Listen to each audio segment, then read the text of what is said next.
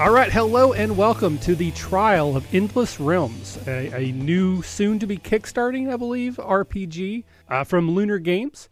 And we are going to be doing a trial of it tonight. Myself, Michael, I will be playing Sannas, who is a Silean, which seems like a reptilian type person. She has a vice of being very proud, but her virtue is that she's composed. Uh, she can also cast magic and, you know, fire, lightning, that kind of good stuff. Sounds like a lot of fun. Uh, joining me tonight to my left is Tanner. Tanner, introduce yourself and your character, please. Hi, I'm Tanner. Um, I am the host and GM of the Shadow of the Cabal podcast on the RPG Academy. And tonight I am playing Taug Shabek. Um, she is a Kalamir, which from what I understand is sort of like a half angel, half demon type. Uh, definitely in that vein, yeah. Yeah, so uh, from the art, it looked like they kind of had like big horns and stuff, right? Mm-hmm. Yeah, so um she stands pretty tall, very very muscular, almost like coppery skin and has two large, almost bull-like horns. Um she kind of always is sneering at the people around her. Um her virtue is that she's calculating, but her vice is that she is sociopathic. which is an okay trait for an adventurer to have, I think. Uh, it probably doesn't do her much harm in the world, so um, she is definitely um, wearing a big, long, narrow sword across her back, and she looks like she knows how to use it. Awesome. Thank you very much. And joining us tonight also would be Michael. Michael, introduce yourself and your character, please. Hello, it's Michael. Uh, I am the other Michael. Uh, I'm playing the character of Tiny Willow. Tiny Willow is uh, an androgynous character. They uh, is a Yakshi as a race. They're basically a race of tree people, if I'm understanding the doc- the documentation here correctly. That is correct. And they uh, they age. They have excuse me. They are very long lived. Tiny Willow is roughly 535 years old and is called Tiny Willow because she is smaller than even some of the smallest um, Dengu, which I believe are also turtle people. A little bit more like mole people. Mole people, okay. So she's smaller than most mole people. She or he, again, androgynous, there's no gender assigned to the character. We can say they. They, exactly. They is a great way to put it. The Yakshi as a race, they uh, they tend to uh, have tree-like features, bark, skin, uh, you know, long long branches. My particular vice is that the character is forgetful. Uh, the virtue is that the character is courageous, and uh, again, uh, Tiny Willow is a warden, uh, so they are kind of a, uh, a warrior of nature, if I'm uh, reading this correctly as well. Yep. Tiny Willow uses a longbow and wears some pretty cool chainmail that I think looks very uh very wooden and uh and metal in uh, intricately designed So, like metal or like metal? like metal like Metal, metal, the metal horns metal For the people who are listening only and can't Yeah, see can't that, we're see making that. rock Yeah. star horns. Yeah. uh, also uh, uh tiny willow's greatest true asset is the ability to craft horrible tree puns Ooh. that's gonna come up You're gonna have to leave. What a sap. If a tree falls in the woods, can it kill me? if it's tiny willow it can if it's Tiny Willow. Awesome. And uh, rounding out our cast of player characters for tonight, we have Taylor. Taylor, introduce yourself and your character, please. Hi, folks. Uh, my name is Taylor. I am uh, the person behind Riverhouse Games. Uh, we are a game company that is focused on queer and LGBT inclusion in tabletop role playing games. Once again, I find myself playing another facet of, of my own personality and also someone whom I have a, a very big crush on because I am playing He'Talm, an Al'Miren dandy, and I promise you that I read more of the character than the word dandy before I chose to play them. but yeah, that was a strong uh, a strong sell for me. So uh, it sounds like Al'Miren are um, species of you know tall, lanky rabbit like uh, folk. The pictures that I've seen on DeviantArt for the artist, which by the way, your artist is phenomenal. I love all the art. Agreed. It is very good. It's it's so good. Um, all the art for Al'Miren uh, shows them as spectacular dressers with like really glorious ears, which is uh, great. Um, Al'Miren uh, is a dandy. She's um, you know someone who lives in like a shrine. She's had mentors. She's grown up in like this sort of uh, culture of respect, and she's actually given away uh, her bonds to a toxic mentor um, who has kind of given her some complexes in being raised. So she she is a little bit obsessive. Uh, that that is her vice, um, but it's taught her her years in that that society have taught her to be really amiable. So uh, that is her virtue. And I promise again um, that this will be difficult for me to play. I will stretch my role playing bounds, um, being an amiable obsessive. Um, so she is she is bright she is bubbly she has this personality but she can get a little bit too focused on some things. Um, and she she loves uh, you know whipping around her one weapon which is a, a long and thin foil. Excellent. And i'm sorry what was your character's name again taylor? Uh He'Talm it's h-e apostrophe t-a-l-m and i am technically the second He'Talm oh. Doesn't the second mean that you're not actually the child of somebody but there was somebody previous in your family tree? Well, I'm glad that you asked because my mentor, who I am still in a fight with, uh, was He'Talm the First. Ooh, Ooh. rough. Excellent. And uh, our GM for this evening is Sherman. Sherman, introduce yourself and how you're connected to this project. Hi, I'm Sherman. I am the head designer of the game. So if uh, there's anything you absolutely hated about the game, it's probably my fault. Yeah, um, I basically handle most of uh, the classes, the races, and kind of uh, making sure the monsters and everything doesn't kind of break the game. Uh, now, more than likely, this these episodes are going to come out right around the same time the Kickstarter goes live. But just in case, uh, do you have a date for when the Kickstarter for this game will go live? Uh, yes, April twenty fourth. Awesome. So, anyone who's listening to this, if you find this game interesting, hopefully you do, please make sure you check out the Kickstarter. There will be links in the show notes when this actually comes out. So, Sherman, you kind of gave us a quick overview before we started recording, but if you want to give the audience just like a really super quick setup to the game, and then we'll just jump right in. Yeah. All right. Uh, so these adventurers have kind of gathered together to try and uh, get into the fairly reclusive city of Vile Zevix, which is very kind of. They, really don't like outsiders. They're uh, an entire city of Vintelli, uh, the only Vintelli city that's actually kind of on the mainland. And they've uh, basically had some trouble in the nearby jungles. Essentially, um, numerous, numerous, numerous travelers have gone missing, and they're fairly concerned that whatever is causing all these people to go missing might start to kind of bleed over and cause trouble for them. Which is why they've uh, gathered together these these hardy adventurers from nearby to solve their problems for them. Because you obviously don't want to uh, risk any of your own Ventelli people. Of course not. That would just be silly. Um, they've kind of told you that basically most of the disappearances of the travelers and actually the local Silean tribes have all been largely in the western reaches of the jungle. So yeah, you do have kind of a general idea of where to go. So as you guys are heading deeper and deeper into the fairly well lit jungles, you actually um you actually hear a cry from the north. Now, this isn't in the general direction of where you're actually headed. You do know that you're still in the general area that disappearances have been fairly light in.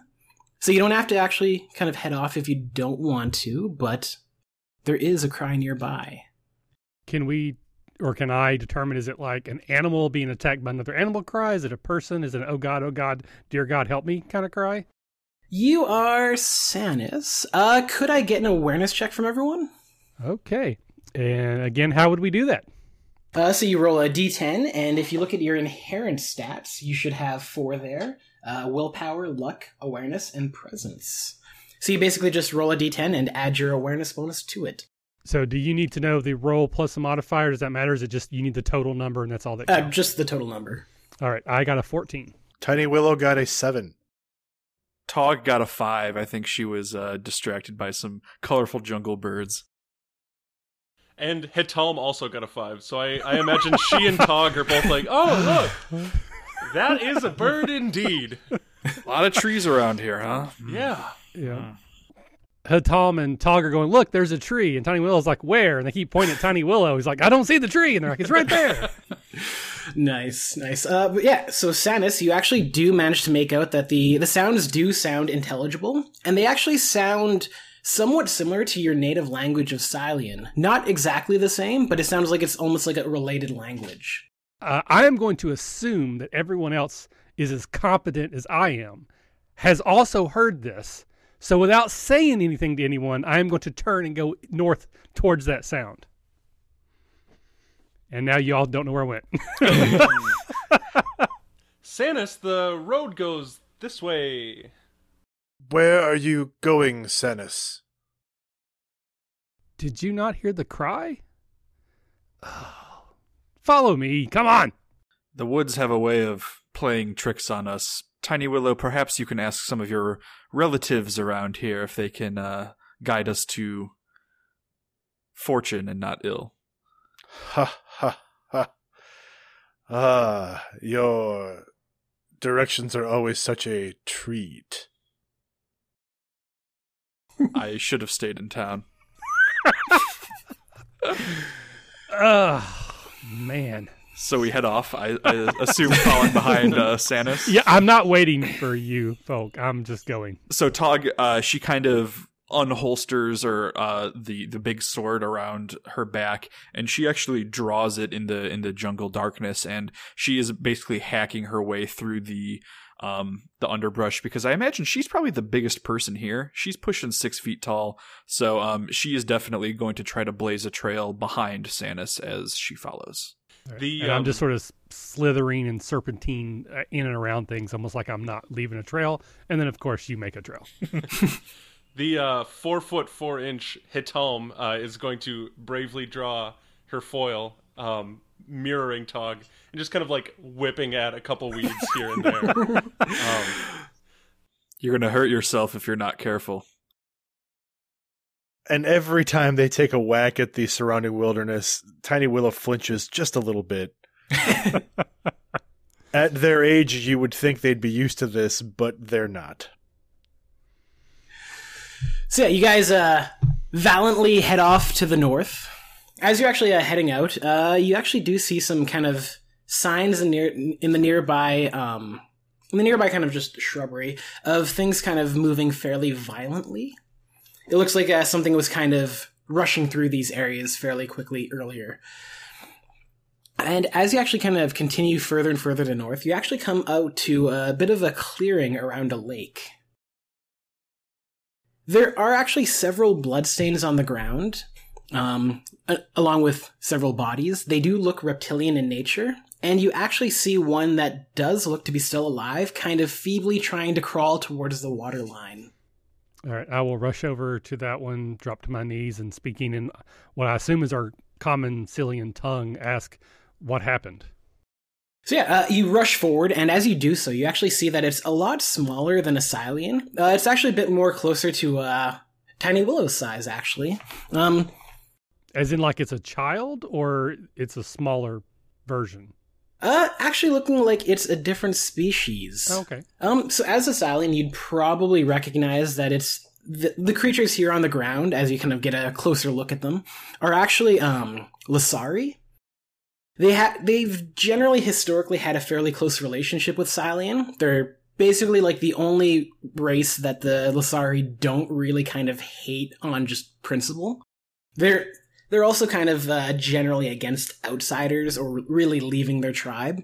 And what do they look like? Can you just go over again, sort of what their the general appearance of that species looks like? Uh, yeah, they tend to be fairly small and quite lithe and muscular. Um, they actually look a bit more like frogs rather than kind of lizards like the Silean. Hmm, okay. All right. So I also speak uh, Lashari. So I, once I realize that, I will switch to that tongue and ask again what happened here. Uh, as you actually do so, he actually like screams out at you to run and to get away. And uh, as this happens, we'll actually roll up initiative because something is attacking you. Yeah. Alrighty. All right. So I'm assuming the same as before. You just because I have an initiative number. Is that a modifier? Yes. Roll and add. So just roll ten and add that to it. All right. I assume it goes high to low. Uh, yes, yes. All right. Um, I got a 16. Tiny Willow reached a 13. It was a stretch. Taug got an 11. Uh, what do you do in case of a tie? Because He'Talm also got a 16. Uh, in that case, it goes to uh, the higher stat. And if you both have the exact same initiative modifier, then it actually goes to who has higher luck. All right, I have an eight initiative, Taylor. Me too. Okay, and I have a two luck. Ah, I have a three. So, uh, so I I get to the point where I'm just getting ready to tell everyone to like you know be aware, look around, but before the words clear my lips, whatever happens happens. Uh, well, He'Talm is nothing if not kind and amiable. Uh, so she is going to kind of like run over. Um, I don't actually see what languages I speak, but if I do speak, um, is it Lasharian? Uh, yes, it should be listed uh, right at the It's in the- top of the character sheet. Yeah, it's right above the number portion to the left of the Endless Realms logo. In the bottom right of the block there. Oh, I do not speak Lasharian. Uh, so I'm going to say in common, uh, stay still, and then I'm going to attempt a medicine roll, actually. All right, so uh, that will be. So you basically roll a d10, add your medicine to it, and that's going to be opposed by a difficulty. And at this point, he's not severely injured, so I'd probably say this is a fairly easy medicine roll to make. So that'd just be basically what I roll on the die, which is six. Did you beat it? Uh, so, question. Um, I have one rank in medicine, and then it says focus next to medicine. So, do I add my rank and my focus score? Uh, no. So with uh, the talents, um, they are all tied to stats, but instead of giving a bonus, they actually act as a cap for how, how high you can actually raise the talent to. Hmm. Okay. so should we be looking at that total column on the far right then to look for our modifiers? Yep. Excellent. Okay. I got a three. All right. Uh, so you you actually start to kind of like look him over, and then you start bungling around a bit, and he actually cries out. No, I, he croaks. Oh. Uh, I'm sorry, couldn't resist. Oh my lord. okay. Uh, so yeah, he he doesn't really seem to uh, be taking to your administrations fairly well. Uh, he, he actually uh, screams at uh, Sannas to uh, get this get this buffoon off of me. You fool! Can't you see this? He's jumpy. Give him space. Leave him alone. I should. It serves me right for leaping to help so quickly. I'm going to kill all of you. Please focus. And uh, Taug, is- she she is just like scanning the horizon now that she she's heard the uh, the small frog creature yelp out, and she has her her claymore sort of perched behind her over her shoulder, and she's like scanning the horizon like a predator. Okay, so uh, after after t- uh, He'Talm kind of uh, bungles around in the guy's wounds, uh, we'll go to Sannas. So, I was told to run. I see, you know, dead bodies, injured bodies. Uh, I'm gonna look at like, can I tell what the wounds are? They look like claw marks, teeth marks, stabs, magic spells. Like, what's causing Yeah. the damage here? So uh, it actually looks like they've uh, teeth and claw marks, actually, um, of a fairly. Oh, they, look fairly large. Um, probably not of a creature that's particularly massive, but something probably more along the side of like maybe a a mountain lion. Okay. Um, so it looks pretty clear like this creature is trying to get to the water, either for, you know, maybe, I don't know, maybe they're probably amphibious. So I'm going to carry them into the water. So I'll just kind of like hold them up and then walk into like waist deep and then sort of let him go. Yeah, um, as you actually do so, uh, he actually seems to be able to move around a lot better in the water, even with his kind of injured state. And he uh, very quickly kind of swims away. Um, and as he does so, he kind of gives another cry to you, like to to run, to get away. Okay. I'll translate to the common folk what I'm assuming they're talking Lasharian. Mm-hmm. There's an animal attack. Something's around us. We should be careful. So, um, after uh, Sannas, we uh, actually get to the creature that caused these. So, uh, leaping out from um, some nearby brush is a another large reptilian-like creature. It actually looks a bit like a kind of cross between a wolf and a tiger, with a green reptilian skin. It has a, uh fairly uh, large kind of golden mane along its back. And it leaps at. Uh, so where where were you guys kind of kind of positioned around the uh, clearing? I know He'Talm was around the injured guy, as and Sannas is currently in the water. Where was Taug and Tiny Willow? Um, I think Taug, as soon as she realized that something was going on, I imagine she is sort of away from the shore a little bit, and she's looking to intercept anything that might attack the the travelers here. So she's definitely like in the open, scanning, looking for a target. And Tiny Willow would be along the tree line, uh, remaining motionless, uh, bow in hand. Okay, okay. So um in that case, uh so the creature actually leaps out at Taug. And uh, because you actually were kind of like on the lookout and kind of ready for everything, I'd actually say you'd have a, an advantage on your defensive roll. Awesome. What does that mean? Uh, it gives you an extra plus two to the roll. Excellent. So, um, and I'm rolling my Uh, defense. defense here As it actually runs by and tries to snap at your ankles. Excellent. Um, ooh, not great. So I got a So my- five. Uh, uh, my I rolled a one. My defense bonus is only a one, and then I add plus two to that, so I only got a four total. Okay, uh, so you did you said you rolled a one on the dice? Correct. Oh, that is a uh, that is a blunder, is it? Yeah. So basically, every role in the game can um, critically succeed or blunder, including defense rolls. Uh, so, so it actually looked like for a moment you were only going to take like a slight wound on your your leg. Uh, unfortunately, you kind of actually like trip over your own feet a bit, and uh, he actually kind of snaps at your legs and gets a fairly deep wound. Uh, so he deals thirteen damage. Okay, and that is reduced by my armor, correct? Yes. Alrighty, so I'm only taking seven from that, so because I'm wearing some pretty sizable armor. So yeah, she definitely grimaces in pain as the blood kind of shoots from her leg a little bit, but Mhm. she growls and turns to face it as well. And can I also get a balance check, uh, balance save from you? Absolutely. Um, I got a nine total. Okay, so um, with the saves, they're always made against basically the same initial roll that the attack was made with. So because it was only a five to hit you, you actually do manage to kind of keep your feet. Okay, so uh, yeah, awesome. it basically like snaps at your legs as it goes running past you, uh, back a, a bit towards the the water line where the others are. So it's kind of currently in the middle of uh, Taug and uh, Taug and He'Talm at this point. So we'll actually hop on over to Tiny Willow.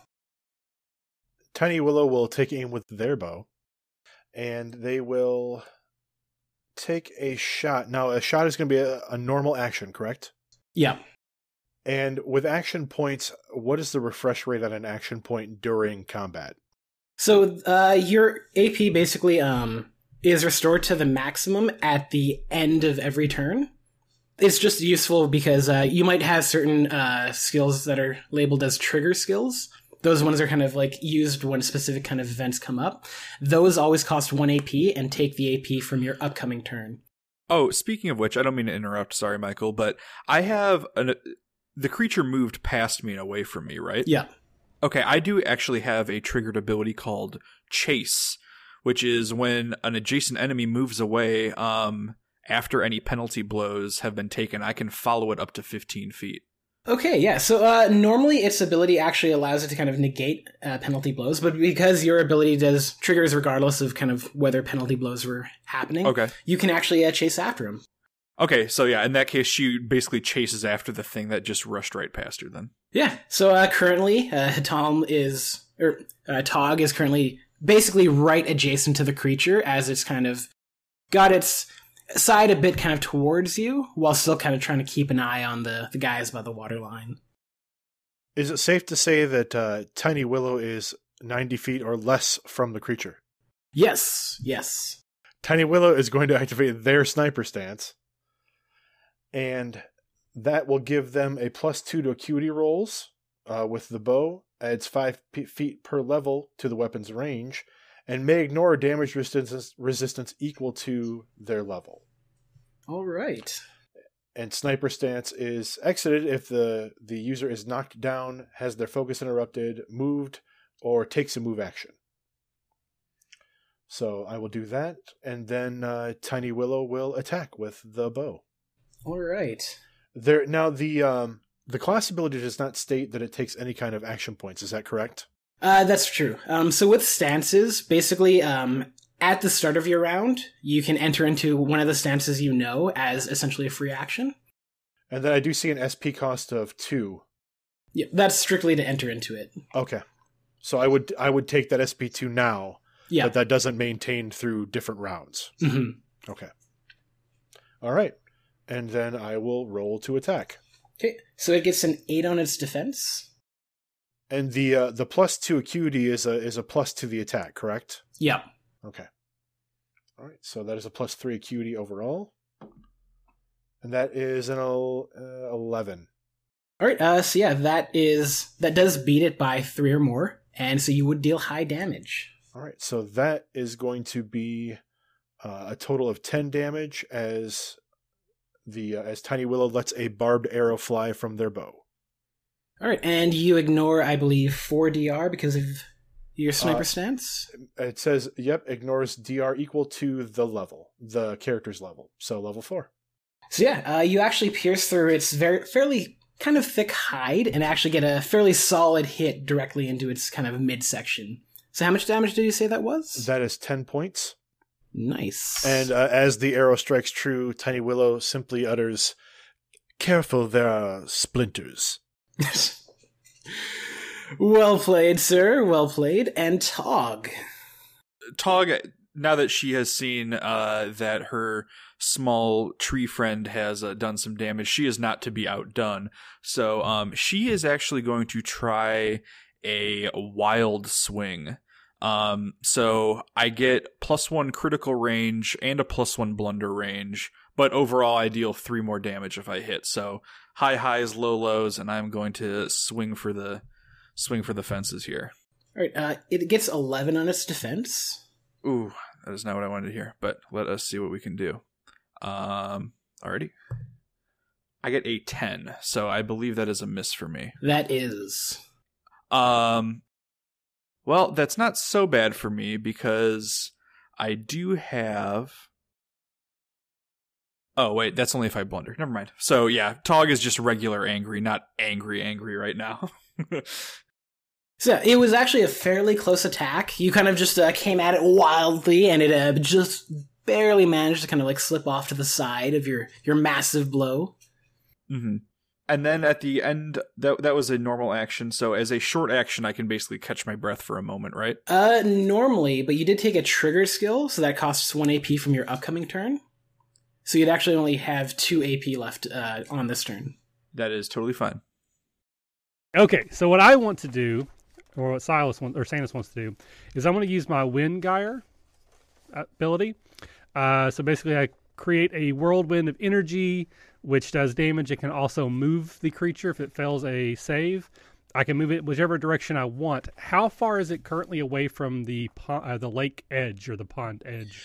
Uh, so it's it's a bit of ways from you guys. So it would probably be about uh, I'd say fifteen feet away from from He'Talm, who's about five feet away from the water's edge. Okay, so roughly 20 feet away from the water's edge currently. Yeah. Okay, so I want to try to move it toward me, so it'll be 10 feet closer to the water if this works. Okay. It's a rank one type active, save is balance. Uh, so do I need to roll something to make this happen, or does it just happen and then the save is to see if it isn't as effective? So it, essentially, what happens is you kind of shoot a, a tornado out of your hand that kind of twists around and tries to push it in a certain direction. So you would roll acuity versus its defense. Okay, and I totally look like Storm when this happened. My eyes kind of go all white. Nice. You know what Uh, happens when giant lizards get hit by lightning? So he uh, does critically succeed. So he actually gets 17. uh, yeah, yeah, that's not. Yeah, Never trust an elementalist. yeah. So I yeah I got like a ten total. So that's not going to happen. Okay. So as far as any of you know, what I tried to do worked. You just don't know what it was. He yells out, Success! I have three points, which I'm in the water. It's not going to. Uh, so I'll use the rest of my action points to move back to the edge of the water. So I'm right on the lip of the water in the shore, Okay. and that'll be my turn. Just a quick rules clarification. Sorry, the to get one stamina point back, that is a short action, correct? Yeah. Okay. So you can do it multiple times per turn if you just wanted to uh, do nothing but kind of catch your breath on your turn. Gotcha. Um, okay. Of note, if you ever do hit zero SP, you actually kind of become so exhausted that the only thing you can do on your turn is catch your breath. Okay. Makes sense.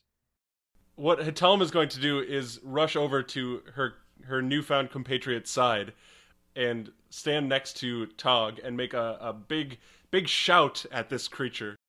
And I may be small, but my ears are big, and I'm gonna try and like spread them in a defensive display.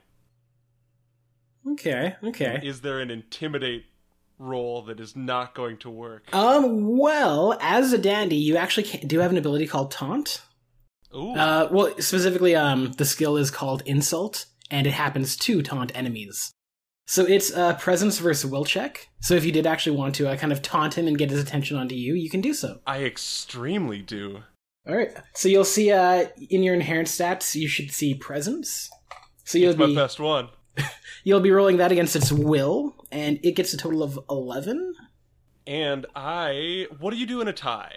With ties, it always goes to essentially the activator of whatever's happening. So if you're being attacked and you get a tie, you uh, the attacker kind of wins, and in this case, if you get a tie, you succeed.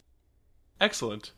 Um, so I am just shouting, not shouting words, but big insulting things, and I'm doing all these like dances, and I'm like, "Hey, you're this big predator of the forest. I'm a tiny little rabbit. Why don't you like stop picking on my friends? Uh, let's go have a, a meal together that is not actually me." So yeah, um, he actually does seem to be intensely focused on you now. So uh, with uh, taunt, um, whenever a creature is taunted, it basically takes a minus three penalty to its actions against other people, but it does get a bonus against its actions against you. So he is intensely focused on you right now.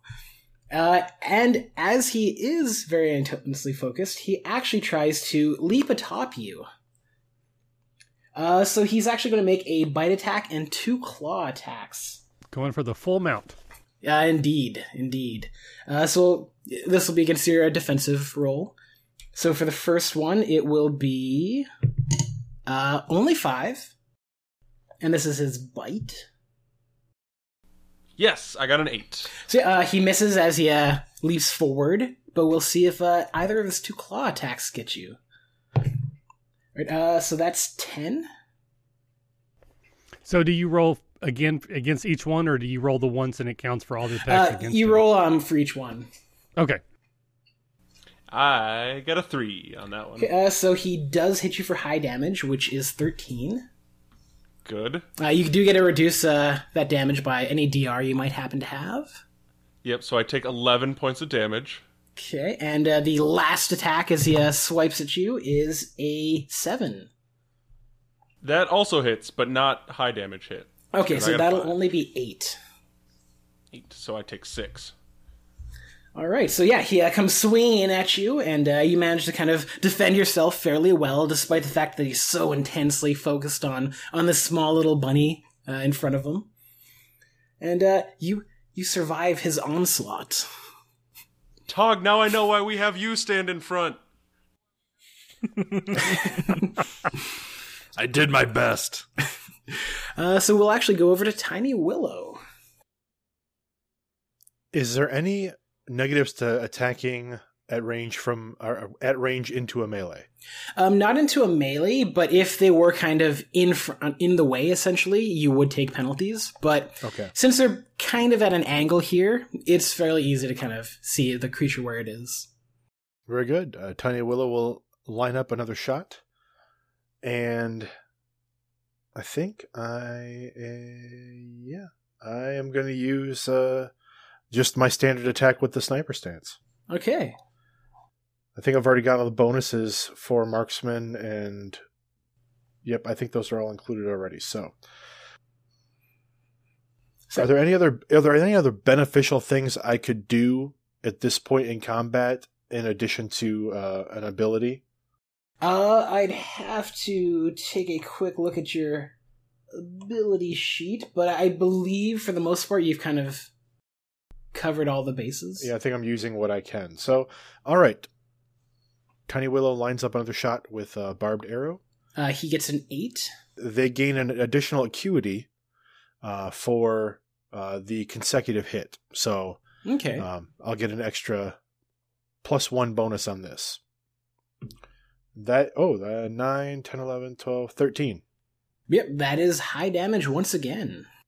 Uh, that'll be another 10 points. As another slender barbed arrow makes its way from the bow to the creature's hide. So yeah, he's actually got these uh, two kind of arrows just sticking into his side, and he k- kind of gives out a, a yowl. He actually looks like he's fairly injured at this point. Careful of the thorns. So one could say that your bark is indeed worse than your bite. Indeed. Those are piercing insults, my friend. One could say lots of things.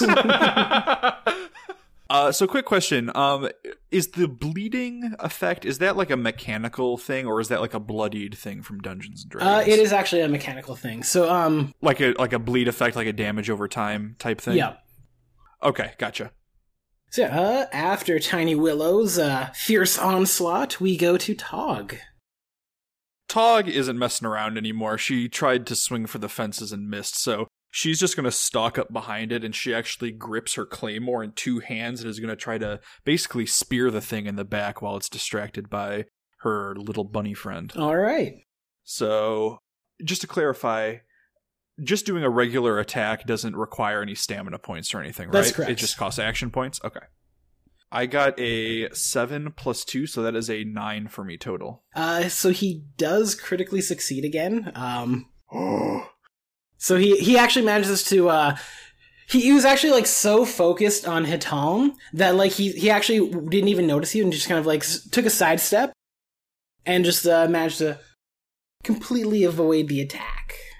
Okay, she is going to catch her breath after that uh, fine display of athleticism and get some stamina back. All right. After Taug, we go to He'Talm. So He'Talm is going to just straight up lunge forward towards the creature. I leap forward, my ears kind of like flail up into the air. Um, I am jumping up there and using my lunge ability. All right. So I have rolled a five. Uh, do uh, is do I treat this as an attack for when I'm rolling, Yeah. or is there something in the skill? So uh, you should see on your character sheet in the combat section, um, precision. Ooh, nice. So I got a seven total. Uh, that is also what he got. Oh, So uh, once again, you being the, the the activator of this kind of uh, attack, win. So uh, it would be low damage instead of high damage. all right. Uh, so I deal two damage, but it ignores five dr. Okay.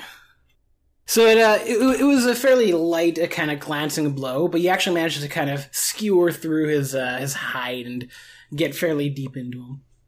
Are there any mechanical effects for like if, if a creature moves away, like opportunity attack sort of thing? Uh, for- yes. For D and D part. Okay, and and is it something that's triggered, or does it is it automatic when it happens? Uh, it, it is treated as a triggered um, a trigger attack, so you do kind of spend one AP from your upcoming turn. But it is something that kind of automatically happens, even if there, it's through a forceful movement, like from uh, certain tornado abilities. Which I'm I'm getting ready to try that again, but this time I want it to go straight up, so Okay. both Taug and He'Talm would get to attack it as it goes away. Uh, that is that is indeed true. Team player. Team player. All right, here we go. So last turn I was just getting centered. Now is when it's really going to happen. Yeah, so, Sure, practice so- run. Yeah, so- practice Just, run. just kind of like uh, getting an idea of the overall kind of. Yeah, I mean, I was just you know. like you know testing the wind, getting getting my range increments Yeah. correct. Ten, baby. Uh, and he critically fails his defense roll. oh, perfect. So uh, he he- he doesn't even see anything coming as uh, suddenly you kind of shoot a giant tornado up from below him. So uh, how much damage does that deal? Uh, so I did roll an actual ten, so I don't Oh. know how that affects crit damage on a spell. so you basically but, uh, ignore any MR and resistances he might have had to your your wind magic. All right, so it's caster's level plus four, so that would be eight. And then they have to make a balance save, or they're pushed ten feet in a direction of my choice, which would be straight up. And uh, so basically, with the balance save, it's you don't have to roll again. Basically, you've already kind of done something. He rolls against the same number you originally rolled, which in this case is your crit. So he's So it's a 13 probably uh, with criticals. Uh, you basically get a flat plus five five added Oh. in as well. So eighteen. So eighteen. So he's probably not going to make this. Uh, And uh, he critically fails again and goes flying up into the air. And as he does so, Taug and He'Talm can uh, take a penalty blow on him. Taug will definitely take this penalty blow. So it's just a regular basic attack again, right? Yeah. And uh, I'd say he'd probably have disadvantage on this because uh, normally you don't get thrown high into the air by giant mystery tornadoes. Sure. So um, Actually, it only happens about 50% of the time. hey, it, not everybody can bat a 500. 60% of the time, it works every time. Okay. uh, so for his defense roll against Taug, we've got three. and uh, Taug got a seven, so that is a That is high damage. High high damage, yeah. So she deals thirteen to the creature. All right. Uh, and uh, would He'Talm like to also make a uh, attack? Yeah, I think this is a really uplifting moment for He'Talm. So, um, He'Talm. you lift me up. Uh, so He'Talm also got a seven to attack. Uh, yeah. Uh, so you actually notice it. It actually doesn't really seem to be kind of trying to wiggle out of the way of your attack, and you skewer it fairly easily. And uh, as, as It was just swept up in the moment. Yeah. uh, as you do so, uh, you realize um, with your, your two attacks here, it, it's it's actually dead. Ugh. Teamwork at its finest. As as Taug just kind of like slashes it in uh, two large chunks, and Tom kind of catches one of them on her her uh, foil.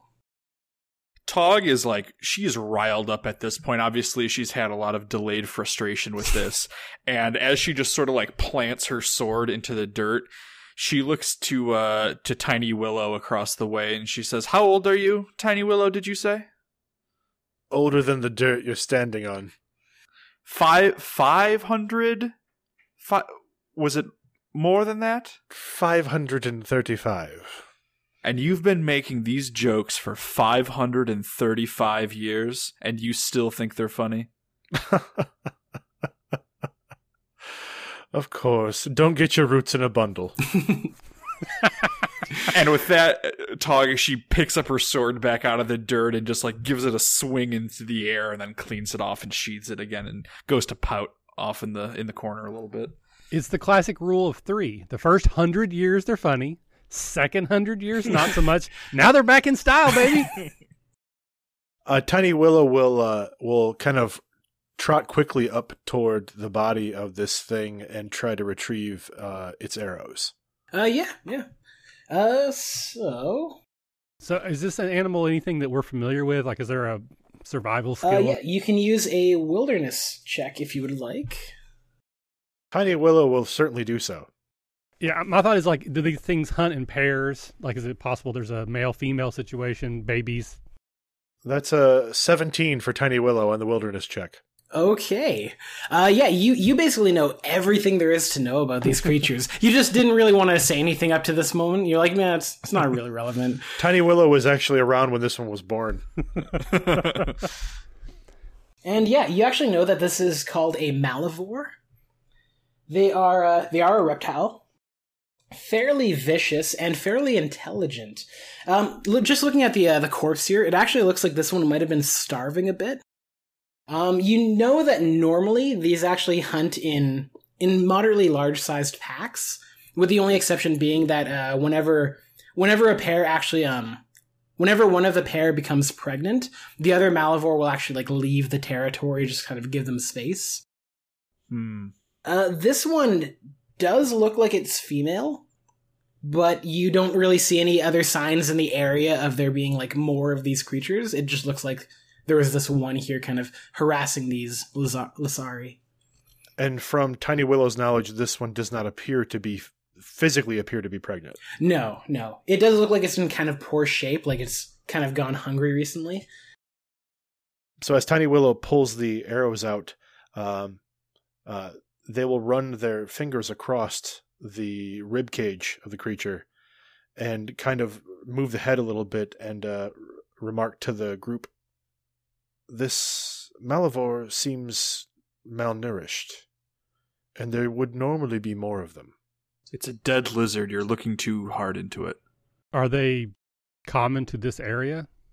You do know that they are fairly common to this area. they they can be really really aggressive if people kind of move into their territory but for the most part they're usually a bit calmer around humanoids they don't kind of actively harass them under normal situations This thing certainly doesn't look big enough to have swallowed up all the people we're looking for, though. Well, remember, it's not just the the people. There's also creatures and wildlife missing as well, which may explain why there's only one of these. Yeah, this is a symptom, not the cause. Sure. Now there are other Lashari dead bodies here, right? there Like, are were a couple. there are three Gonna check them just to make sure they're dead. You know, not. Again, they can be taken a couple different ways. I mean, if they're not dead, I want to know that. Um, and then I, I don't know what the ritual rites would be. I would assume like go back to the water from whence they came. so Uh, I you can was- make a, uh spiritual a spirituality check if you wanted to kind of see if you know that Okay. Is there a skill that that would also go to spiritual? Oh, there it is. I got a fourteen. uh, you know everything there is to know about uh, Lasari uh, kind of burial practices. Yeah, th- very interesting race. They actually like to be left into the dry sun, so we're good here, guys. Um, you actually know that um, in general, uh, there are a number of kind of cleansing rituals that a lot of uh, the Silean and Lasari in this area actually kind of share, usually involving kind of washing the body and then basically kind of putting it to rest, uh, usually off in the, the wild. So is is the one that we stumbled across that was wounded here? Is that one still alive and in the water? Is is that what happened? it swam off, but it, it might come back. It might be. I mean, if you can speak to it, it might be good to call that thing back so you can have a conversation with it, so we can get through what we're here to do quicker. Um, of note, uh, as you were kind of like checking over the bodies, you notice um, they actually are all injured in a very specific manner. They all have bones pierced through their tails. Uh, and you, being the kind of uh, knowledgeable person about Lasari that you are, actually do know that this is a fairly common practice, um, essentially kind of signifying how kind of great a warrior a particular Lasari is. The more spines they have pierced into their tail, the the more kind of great and uh, It's like a ritual piercing, kind of. basically after any kind of great battle that they've kind of succeeded at, they get a piercing, and the ones with massive piercings throughout their tail are generally kind of chieftains or or more more well known warriors. Uh, all of these only have a couple of them, so it looks like they were all fairly young, as did the one that kind of swam off. Uh, so I will start working on the rituals uh, as I know them, and you know, in between moments, I will try to go to the water's edge and try to call another Lashari out of the water if I can to talk with them. As you're actually doing so, you do notice several things kind of swimming into your guys' direct direction. What kind of Y- thing? yeah, d- define things. Uh, they're small kind of shapes uh, below the water, and uh, as they get closer and closer, you actually realize that there's several Lasari. All right, I will wait for them to hopefully surface. They actually do so at the, the water's edge. Uh, one of them looks uh, like the injured Lasari you previously met. It looks like its wounds have been kind of bandaged up a little bit better than He'Talm tried to do. And uh, among them is another Lasari that looks about the same kind of age, fairly young, with only a few spines. And uh, in the middle of them is a Lasari that has numerous spines throughout its tail. Uh, I will look to that one and give sort of a respectful, I don't know, bow or you know wave or tip of that, whatever the tip of the frock would be, the appropriate greeting of respect. And I, would say my companions and I were able to fell this beast that was attacking you, but I fear there are other worse things in the jungles. Would you be willing to share information? Uh, as he kind of like looks over the uh, the situation and kind of looks over your group, he he actually nods his head to you and says, "You show great respect to my to to the children of my tribe. As thanks, we will offer any information you desire." Are they speaking in the common tongue here or in their own language? No, no. Um, the the, the head Lasari is currently speaking Lasari to Sannas. I will translate if no one else speaks Losari. Taug looks to He'Talm and says, "Kind of rude, don't you think?" A little bit. Yes, you are. Oh, I forgot that he can understand us. He speaks so many languages, is the thing. Tiny Willow will uh, kind of look around at the situation and then walk into the clearing a bit, and it appears that Tiny Willow is digging its feet into the ground. Okay. Tiny Willow is going to use Consult Nature. So, by rooting themselves into the ground, uh, the Yakshi are able to gather information from nearby flora and fauna via a chemical signal, learning the area's recent history and learning about the surrounding region. Flora with some degree of sentience may provide more detailed information. It functions like a knowledge skill. Mm-hmm. That's pretty cool. While that's happening, I'll be asking questions to try to get, basically get the same information. But Mhm. uh, the gist of my conversation is there are people going missing from this region. Do they know anything about what might be causing it? Is there like a new tribe that has come in? Is there a new animal? Is there a you know predator type situation? What's going on? So uh, as you're kind of speaking to him, he actually seems um he's actually quite warm to you. Largely probably because of the the actions you've taken, and he actually nods his head and says that something has disturbed the Holy Lands, and all those who draw near have vanished. Uh, the the animals in the area have kind of grown wild and angry, and many of them are kind of leaving the area. Could you give us directions to this place? We would like to inspect it for ourselves. He uh, actually looks you all over and kind of he seems a bit hesitant, uh, presumably as he's mentioned earlier because it's some sort of holy land. I will again speaking in Lashari. I'll say uh, I know my companions do not seem like much, but they are worthy and able. And then I'll look at uh, Twig and go most of them. At at Worthy and Able, I think um He'Talm would do like a, a flourish with like the still like the bits still on the foil and just be like, ah You're making an ass of yourself. Stop it. we do not wish to disturb. We only wish to help. We have our own reasons, but at the moment we are conjoined in purpose. So uh, he actually does nod his head and says, I-, "I will trust you in this matter," and does kind of direct you towards their ancient holy land. I uh, thank him for the information. Wish them well. Give them whatever again, whatever Lashari greeting or, or farewell that would be appropriate, and then uh, I'll wait for my companions to be ready. Uh, as you actually kind of um, prepare to do so, he actually uh, stops you and pulls out a small little. Um, it, it looks kind of like a small little pouch made of a large leaf, and says, "This is for you as thanks for the honor you have shown to the fallen."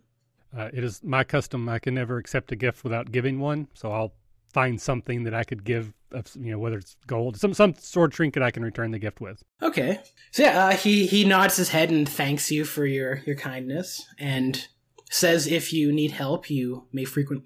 You may call into the area and someone shall get him again. Once again, give the farewell and wait for Tiny Willow.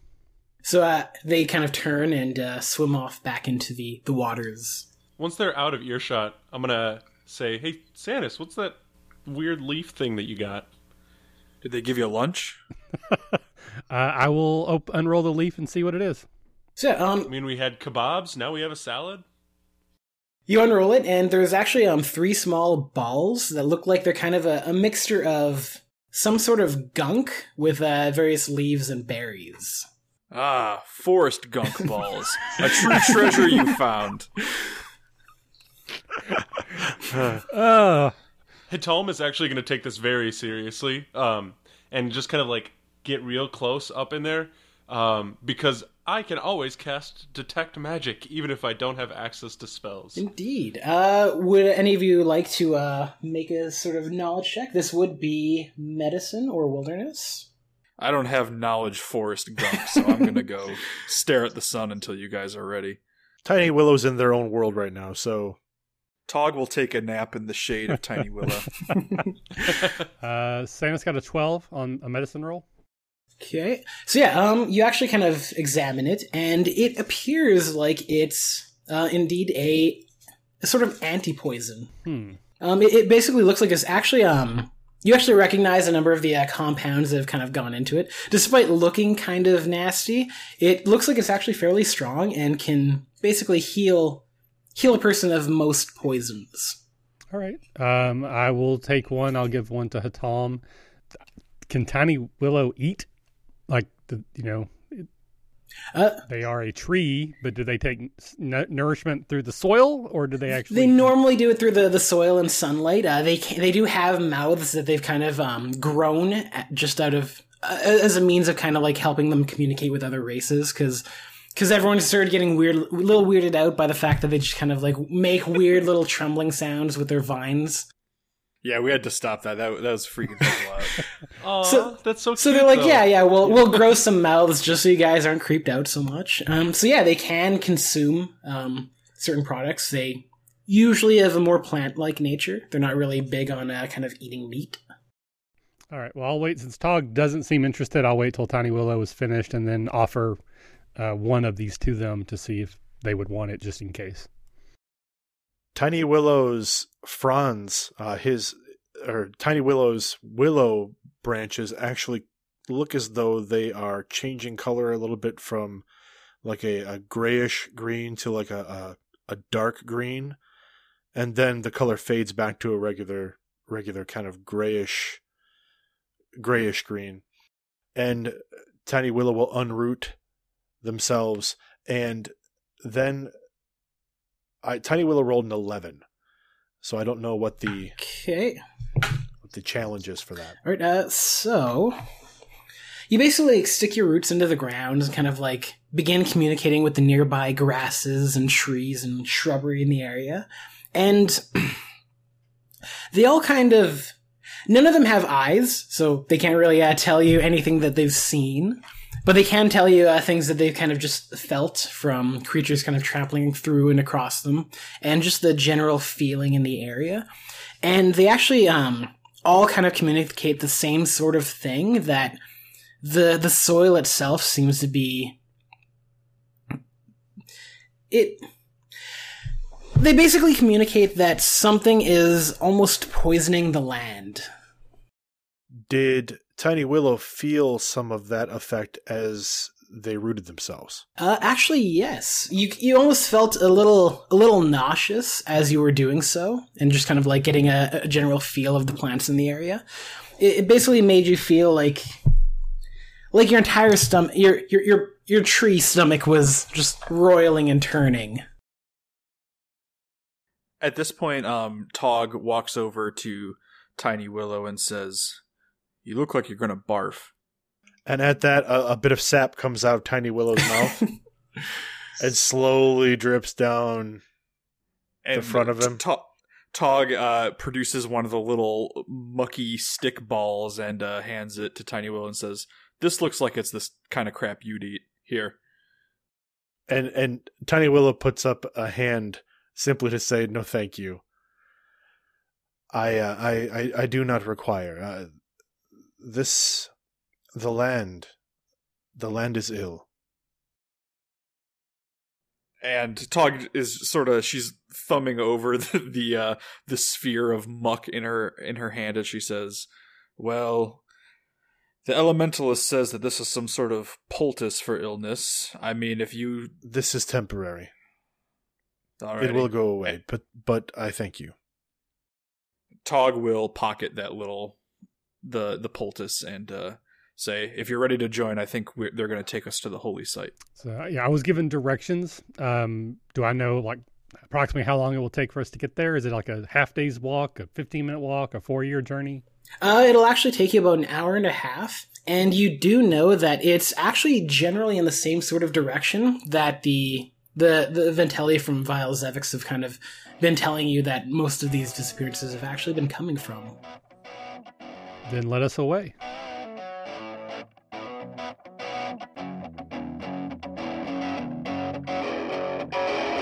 Thanks for listening to the RPG Academy podcast, the flagship program of the RPG Academy Network. If you enjoy what we do here, then please check out therpgacademy.com and visit our site partners for additional entertainment and gaming advice. We do this out of love for the hobby and for you, our fans. The podcast and site content will always be free for you to enjoy and utilize. But we do have expenses related to the show. If you'd like to help out in any way, please visit patreon.com slash the RPG Academy and check out the rewards we are providing for your monthly pledges. We use all funds that come in to improve the show and give you better content and quality. And if you don't have the coin to spend, don't worry. You can still help us out in many ways. You can subscribe to our show on iTunes and or Stitcher Radio. You can leave us a five-star review. Also, if you clear your cookies and you visit Amazon or the Drive Through RPG site through our portal, we get a small percentage of what you pay, and it doesn't cost you anything extra. Just like any RPG, our site works best with open lines of communication. We love talking with our listeners about everything. Please contact us with any questions, concerns, and comments that you have. We also love to hear feedback and experiences from your own games.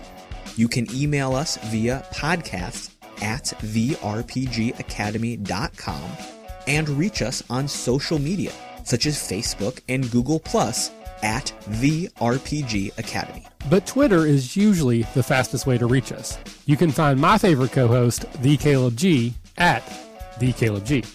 And you can find my favorite co-host Michael at the RPG Academy. Thanks for listening, and as always, if you're having fun, you're doing it right.